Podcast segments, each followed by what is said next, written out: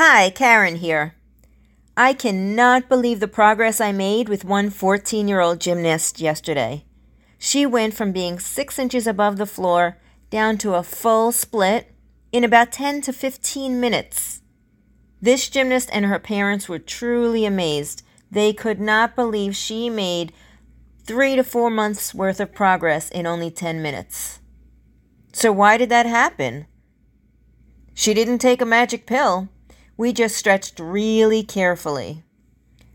At first, when she came in, I asked her to stretch on her own because I wanted to see her stretching habits and what her flexibility really was, the starting point.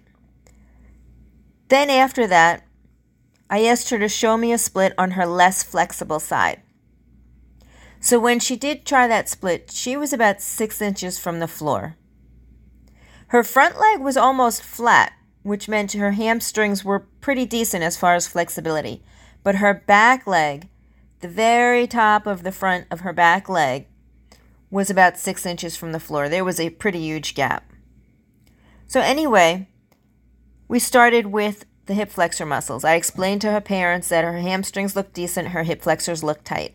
So, the first thing I had her do was the stretch where a gymnast is on their knees, one foot in front, pressing their hips forward, hands next to her front foot, and we did a variation of this. I had her place her back leg against a block. You can do it against a wall as well.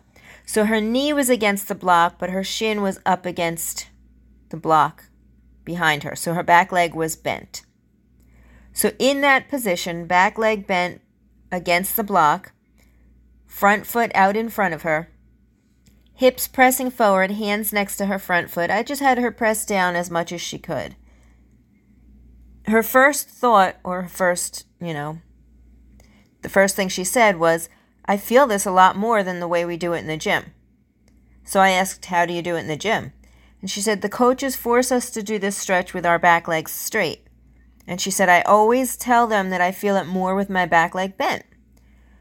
Well, there's a reason for that.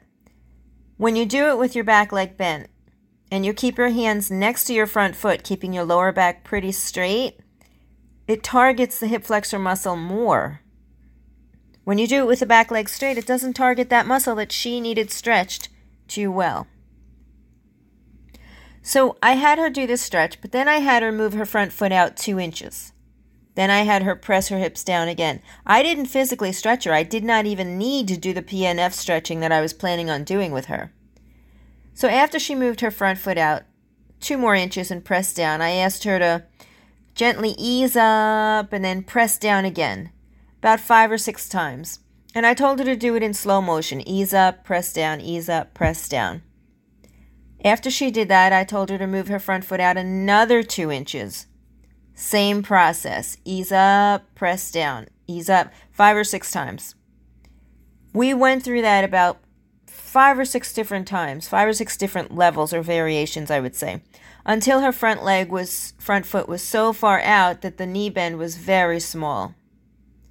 Besides the easing up and pressing down with her hips, I also had her gently rock side to side about a half inch, maybe an inch in each direction, just for some more mobility. She said she really felt that a lot. Now, the entire time this gymnast was stretching, she looked very happy and relaxed. She wasn't the least bit stressed at all during this whole stretching session.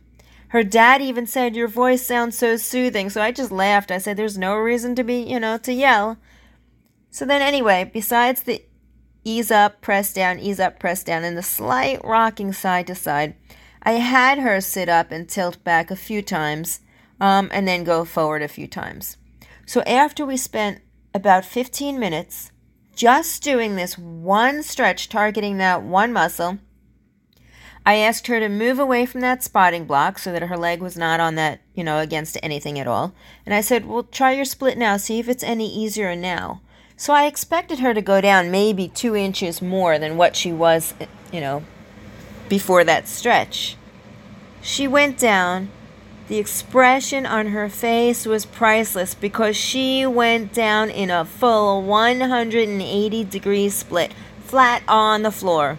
It was amazing. Um, not only was her expression priceless, her parents were thrilled, and her mom said she has never in her life done a split. So, how is it that this one gymnast made three to four months worth of progress in about 10, maybe 15 minutes?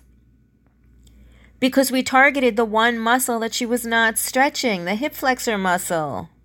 Okay? So that's so important if you're coaching or if you're an athlete. You have to figure out which muscle is tight before you attempt to stretch because then you won't make any progress. So these this gymnast told me that these coaches had her doing, you know, the whole team sitting in oversplits for 2 minutes at a time. And they've been doing that for months, probably years. Evidently, sitting in an oversplit is not useful for most gymnasts. Um, the other thing she told me is that um, they press her down really hard and that it really hurts. I mean, yes, it does hurt if you're not doing it correctly. And then the third thing she told me is that they have her doing splits with her knees, middle splits, rolled in. So these three things that these coaches are doing and they're they're not intentionally trying to hurt anyone. They're just you know not aware of the science behind this.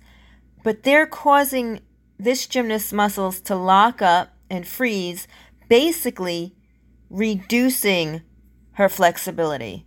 So it's really counterproductive to stress out a gymnast and their muscles when you're trying to get them more flexible so make sure your gymnasts or your athletes or you are relaxed if you're trying to increase flexibility.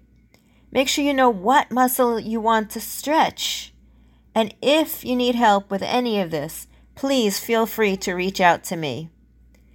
You can read more about what I do at bestsportsconditioning.com or karengoeller.com.